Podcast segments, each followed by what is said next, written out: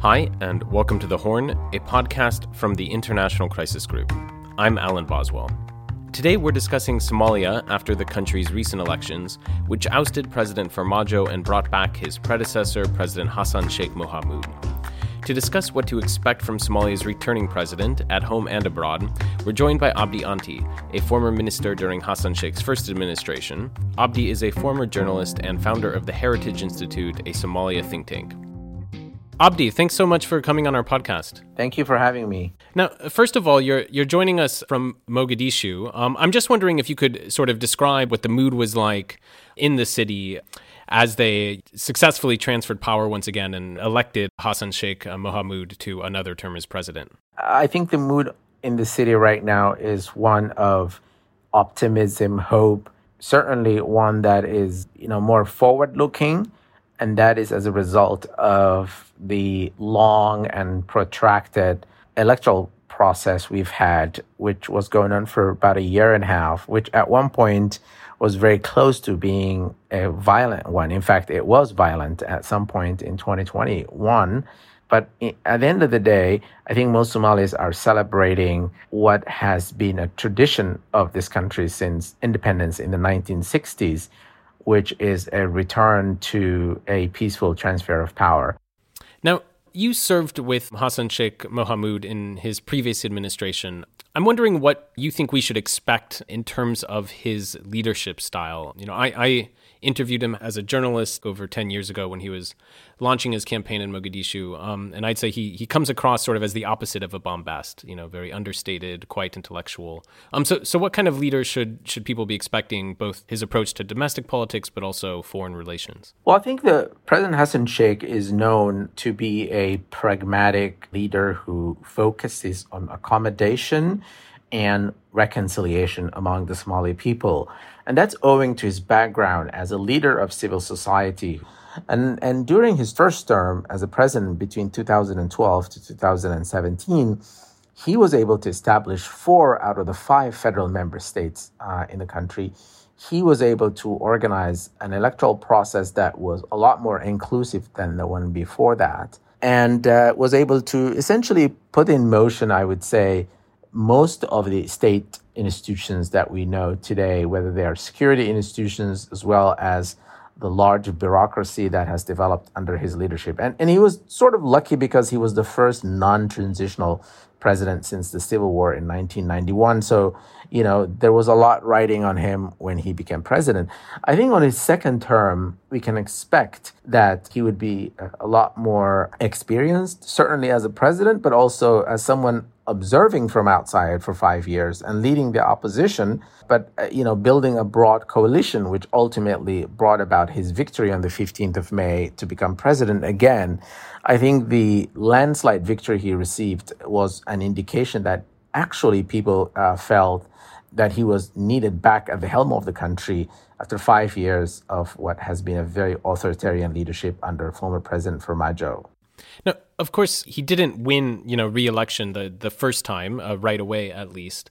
What sort of lessons do you think his team will be drawing from uh, the first administration, and, and what areas maybe will they be most sort of seeking to improve upon? I think, in terms of the key priorities, the president had already uh, articulated uh, those priorities. I think starting with uh, what is known as broad political settlement, and those are things like the constitutional review process. And secondly, focusing on deepening the federal system, which is still nascent and in fact has not been touched since he left. And uh, on security, uh, that's defeating Al Shabaab and strengthening state security institutions. Economic reform, including completing the highly coveted uh, debt relief process, organizing a democratization process, including political parties as well as one person, one vote in five years' time. And finally, repairing relationships with the uh, with the rest of the world, including our neighbors. Under President Farmajo, the government had a, a bad relations with some of our key partners, including the UAE, Kenya, Djibouti. Saudi Arabia, Egypt, those countries have had a very difficult relationship with President Farmajo's administration. I think President Hassan Sheikh intends to try and repair that and really uh, reduce and diminish problems with the countries in the region. Thanks, Abdi. I want to go through those different foreign policy priorities here in a second.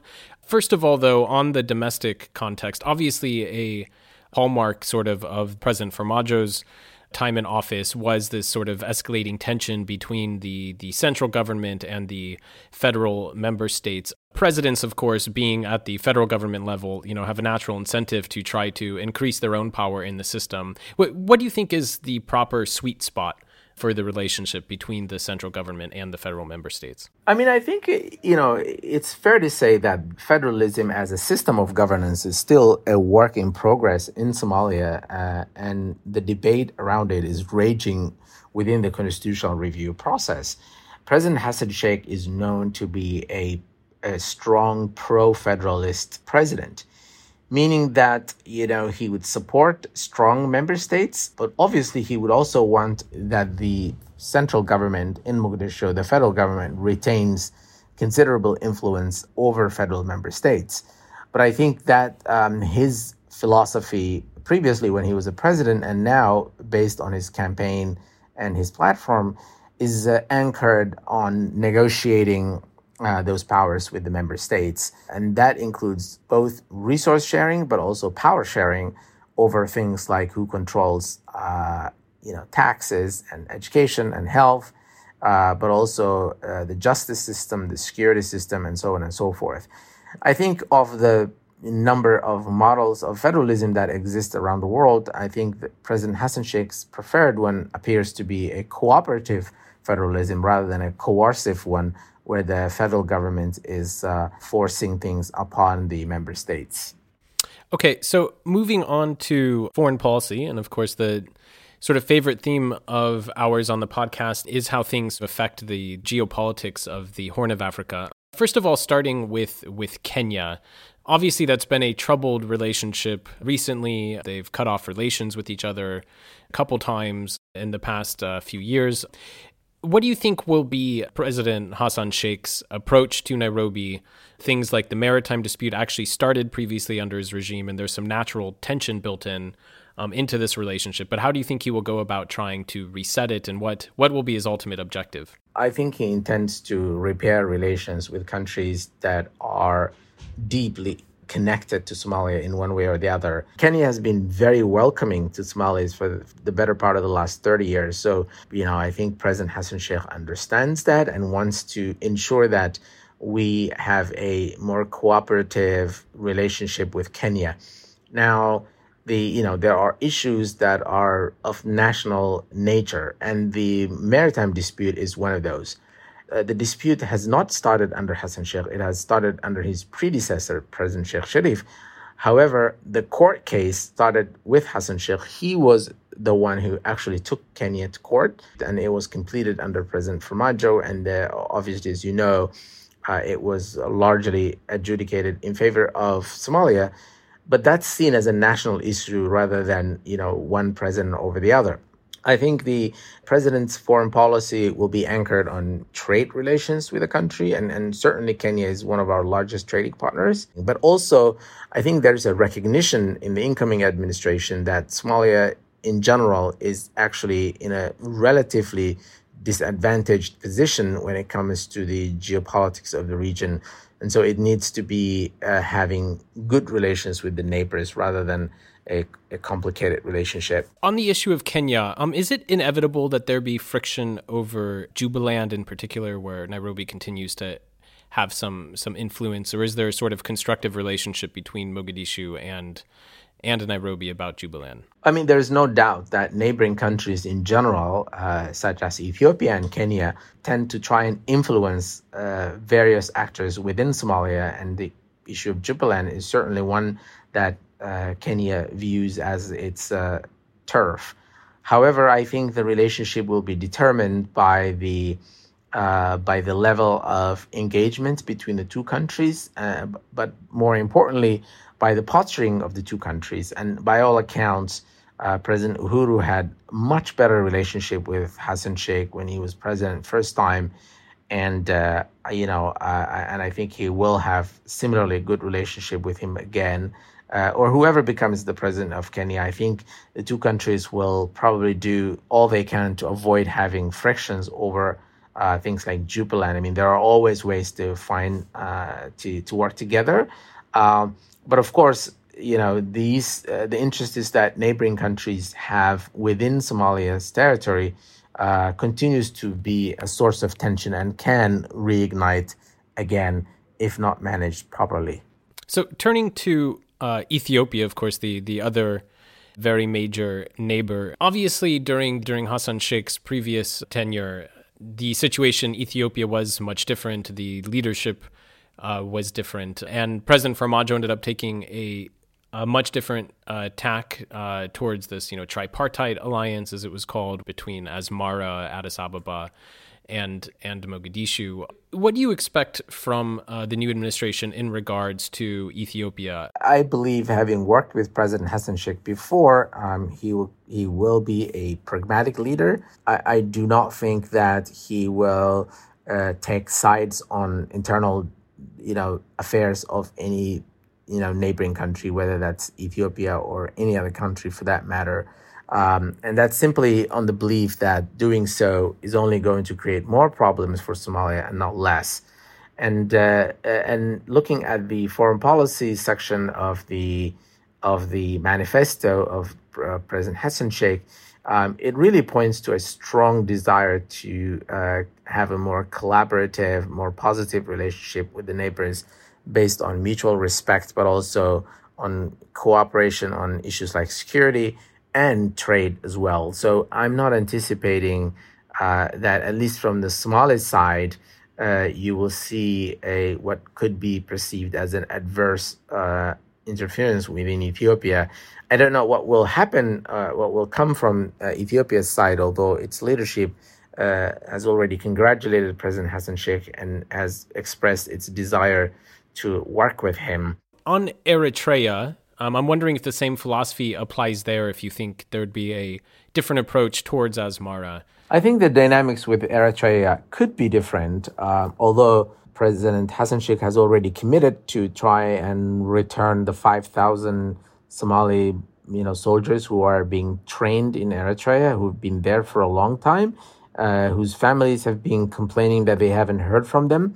He's already publicly committed to returning those to Somalia, and that would require a pragmatic cooperation between the two countries. But since there is no trade between the two countries and no other cultural or any other ties, I do not anticipate that the relationship would necessarily be as um, warm and cooperative as with, let's say, Ethiopia or Kenya, but it could you know, just be a, a good relationship that is maintained at a, at a positive level. Uh, it all also depends on the posture of the of the Asmara side. You know, it all comes down to the how the um, the administration in Asmara behaves in the coming few weeks. What do we know about these five thousand soldiers uh, that were trained in Eritrea? It's obviously been uh, a matter of much mystery and intrigue, but but what do we know? Well, we know very little precisely because the previous administration under Farmajo essentially denied it until the very last day when Farmajo was transferring power in his speech. He, for the first time, admitted that there were 5,000 um, young boys, you know, mainly teenagers in their early, late teens and early 20s, who were being trained in Eritrea for over a year. Most of them were recruited on false pretenses. They were told that they were getting jobs in Qatar. So most of their families were in fact duped into recruitment. And so many of them might have participated in conflicts in Ethiopia uh, or may not. I mean, no one knows really for sure. There is a cloud of suspicion around how these troops were recruited and uh, who's sponsoring their training in, in Eritrea. I mean, we know that Eritrea does not have the economic means to support such a large uh, number of, of troops, but also the way they recruited and, and, and sort of uh, the, the regions from where these young boys were recruited from uh, remains a controversial issue within Somalia. And hopefully, in the coming few months, there will you know uh, the government will shed light more shed more light on this issue. Do we have any idea what the original purpose of this was, even if it seems like perhaps that original purpose has been lost? Well, I think this is part of a larger context, which is, you know, how security forces of Somalia were used uh, over the past few years under Farmajo. Even though thousands of new forces and some of them highly trained forces were were trained for the country and equipped by partners such as Turkey and others, um, the forces have been used for political uh, objectives across the country. And that's why Al Shabaab was able to regain much territory, you know, significantly increase their, their infiltration because the security forces were simply not targeting them anymore. And the suspicion was that the forces in Eritrea would be returned to Somalia under a different indoctrination, uh, essentially a loyalty to the leader rather than to the country and that they would contribute to his uh, re-election or his attempted extension of mandate, which actually went on for a year and a half. But ultimately, of course, um, they were not uh, able to return in time for the elections. I mean, if they did return before the elections and played some role, that could have changed the results of the elections, and the situation could have been different today.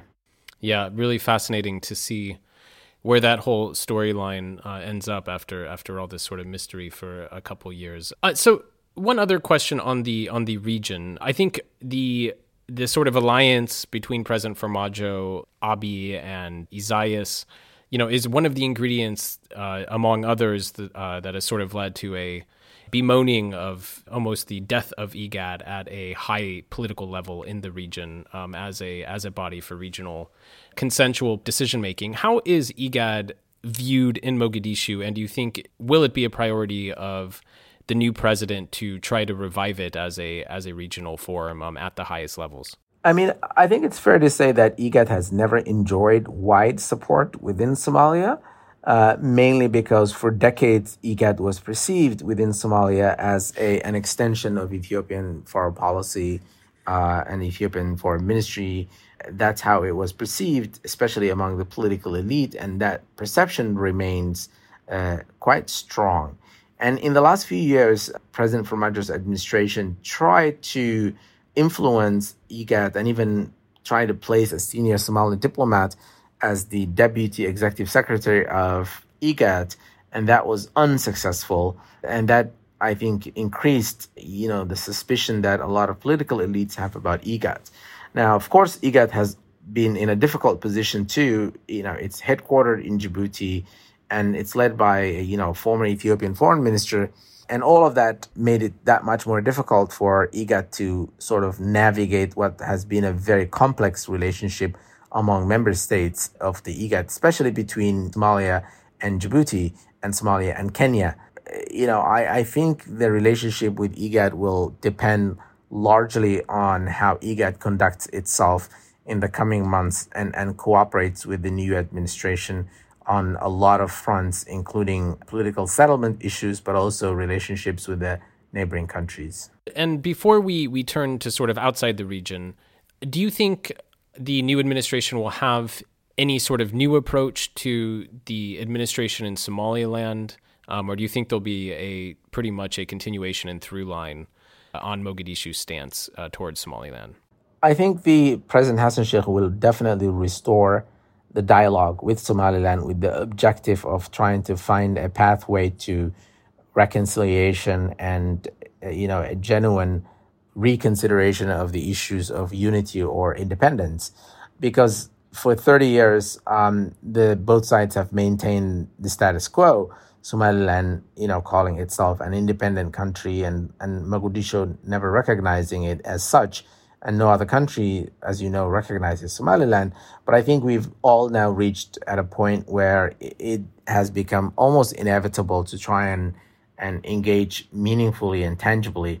And I think the President Hassan Sheikh will continue the dialogue, you know, that actually um, took shape during his administration. And he will also almost certainly reverse the more hostile posture that the Farmajo administration uh, showed Somaliland, uh, which actually furthered uh, Somaliland's position, strengthened, I would say, its secessionist uh, agenda more than anything else. Interesting.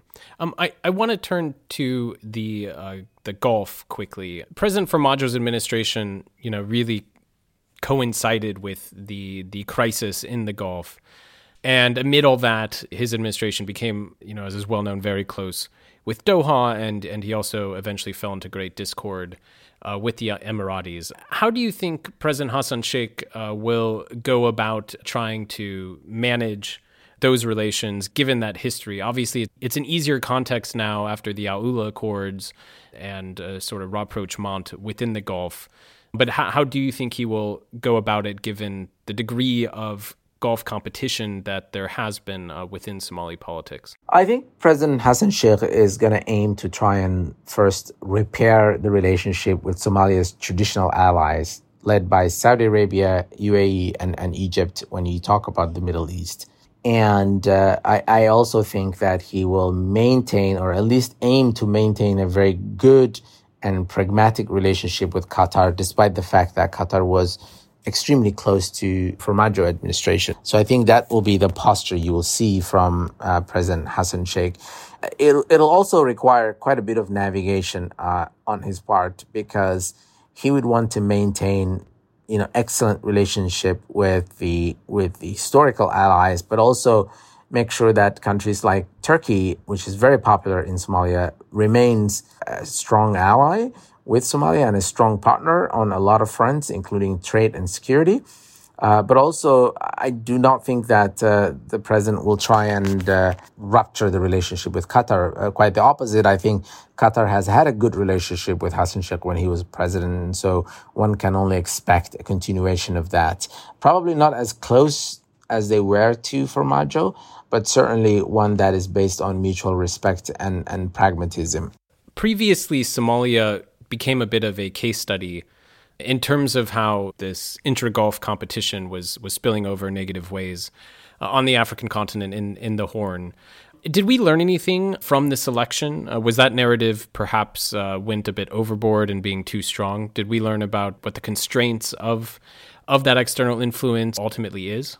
I think there is now a general consensus, or at least a broad sort of uh, understanding among the political elite that the that we all need to be very careful with the relationship with the Gulf, which tends to be um, their influence in Somalia tends to be pernicious and largely based on you know infusion of cash to achieve specific political objectives. I think now most people, especially you know people around Hassan Sheikh and his administration, uh, are of the opinion that the relationship would be nu- should be nuanced and based on mutual interests and also avoidance of, of entanglement with the domestic inter-Arab or inter-Gulf conflicts as we've seen in 2017, which Somalia is extremely vulnerable to uh, if it t- takes sides. I mean, the Farmajo administration you know, took the side of Qatar, even though it publicly said that it was neutral, but it simply wasn't neutral. And I, and I think we've paid collectively a price for that. I think the new administration understands that much. Mm. Can, can I ask what, what is the mechanism uh, that Somali elites have figured out, um, if they have figured it out, but, but what are the mechanisms there to, to buffer from a situation where outside countries you know, are offering political contributions in terms of uh, cash. Obviously, that's not a a very easy influence to sort of diminish uh, within politics. So, so how have uh, Somali politicians and elites sort of gone about trying to protect this uh, Somali political system from that external influence? Well, a number of ways. I think first of all, uh, to avoid getting entangled with the with the conflicts among Arab and Gulf countries. I think that's the first thing, because those conflicts are sometimes, you know, almost like a family feud that are irreconcilable. And, and Somalia certainly does not have a dog in that fight. So to avoid that, I think is number one buffer. The second one is to try and limit, if not eliminate, the role of Gulf money in elections. Um, and we have a lot, a lot of electoral cycles. We have the federal elections every four years. But keep in mind, we also have in, in, the intervening years, we have state elections, and Gulf countries also participate in those state elections oftentimes, uh, again in, in pernicious ways. And so I think there's now a broad consensus among the political elite that you know, the bottomless cash coming from the Gulf countries, as much as it can be enticing, can also have a, a long-term negative consequences for the country because it's simply unsustainable and uh, the objectives that this cash is designed to achieve are not uh, for the interest of, of Somali people and the Somali political elite even themselves because the, the you know Gulf allies shift quite constantly um, depending on who's in power and who's out of power. So so what is the this the strategy or the tactics of actually uh, managing that? Obviously, most politicians are happy to receive political contributions, um, and there's not really the formal institutions to to regulate that um, in the Somalia context. So what so so what has been the approach? Um, is it is it a sort of take the money but then but then not let it influence you? Is that the is that the attitude or, or, or what's working? I mean, obviously, the new administration would have to calibrate its policy positions on how to sort of limit the influence of the Gulf countries. Uh, and I mean the pernicious influence. There's a lot of positive influence as well, including trade, as I had mentioned. But in terms of the, you know, the attitude and the posture of the political elite, I, I, think the, the consensus that is emerging among the political elite is that we need to, you know, ensure that our politics and elections are not entirely dependent on Gulf contributions, that there should be ways to finance elections and, and politics domestically rather than externally because external funding has been extremely unhelpful. The other thing is even the Gulf countries themselves, I mean, I've recently done a study on this, are now recognizing that their financial contributions are not always yielding the results they've desired. And in fact, countries, you know, or candidates who've paid the highest have always lost in Somali presidential elections.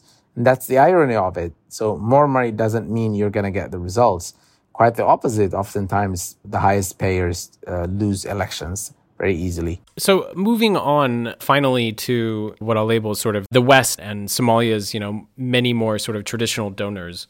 President Farmajo's administration, I think, clearly strained those relations with a lot of donors. Those are critical relations to the government, but also sort of sensitive ones given how dependent in many ways the federal government does remain on on external actors. What will be the main priority, do you think, from uh, President Hassan Sheikh towards its more traditional international partners? I think it'll be a, a relationship that would be based on a strong partnership with international partners, especially Western partners, the US, EU, and other European countries. Uh, and also international organizations, starting with international financial institutions as you know, we are in the middle of the debt relief process. We are actually halfway through.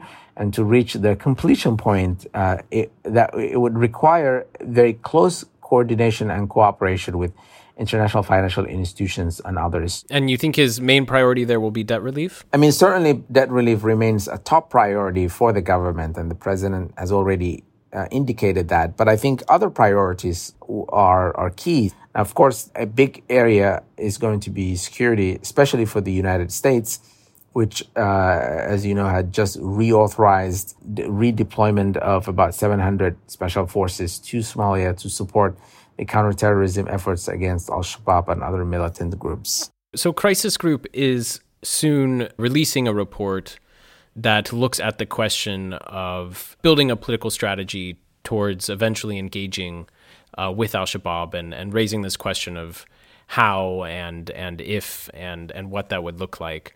How much consideration was there in the previous Hassan Sheikh uh, administration towards trying to open up some sort of talks to Al Shabaab or feeling that out? In the pre in his previous term, um, the president's office through the Office of the National Security Advisor has been really trying its best to find ways to engage with Al Shabaab and also increase the number of high value defectors, which uh, a lot of people came through that pipeline, including Mukhtar Robow uh, and so on and so forth. The idea was to try and really find a common ground to initiate a dialogue that would ultimately lead to reconciliation with Al Shabaab if there was an avenue for that. Uh, and a lot of countries were supporting that effort, including the US, Turkey, and Norway, to a certain extent, even Qatar. I think now uh, the you know the same national security advisor who was in place is back um, at that same job, He hasn't still articulated his priorities, but I think we can expect a, an effort at least to try and, and re engage with Al Shabaab, but certainly not before a lot of territories is being reliberated because right now they've expanded the area they, they hold in the last few years. One point on the Al Shabaab question the regional countries, you know, Ethiopia, Kenya, Uganda, are, are quite opposed to any reconciliation with Al Shabaab, which makes this quite a different context than the Afghanistan example, which is often raised. To, to, what degree would that regional opposition constrain a Somali administration when it decides sort of how to approach the Al Shabaab question? Or would it not play much of a much of a factor in, in the decision making of the new administration? I think the administration would not change its policy and whatever its, its strategy becomes because uh, neighboring countries oppose it. At the end of the day, the problem of Al Shabaab is more acutely felt inside Somalia rather than its neighbors. And the neighbors do know that if Al Shabaab is in fact uh, degraded and defeated in Somalia, they won't be able to attack neighboring countries. So this is a problem for Somalia more than for neighbors. As, as a sort of closing question, what would be your number one recommendation for external countries engaging with uh, Somalia, especially its traditional sort of Western donors. Um, what, what would be your number one recommendation for engaging with this new government? I would say, you know, having been a planning and international cooperations minister who's responsible for engagement with international partners, I think my key recommendation would be to give space to the new government. Let the pre- president appoint a prime minister, form a cabinet, and then put out their political program as well as the, their development priorities and uh, uh, and then support them based on their own priorities. I mean, frankly speaking, um, a lot of Somali political elites sometimes feel that they are burdened by the the multiple demands they receive from our international partners, sometimes conflicting demands uh, and conflicting priorities.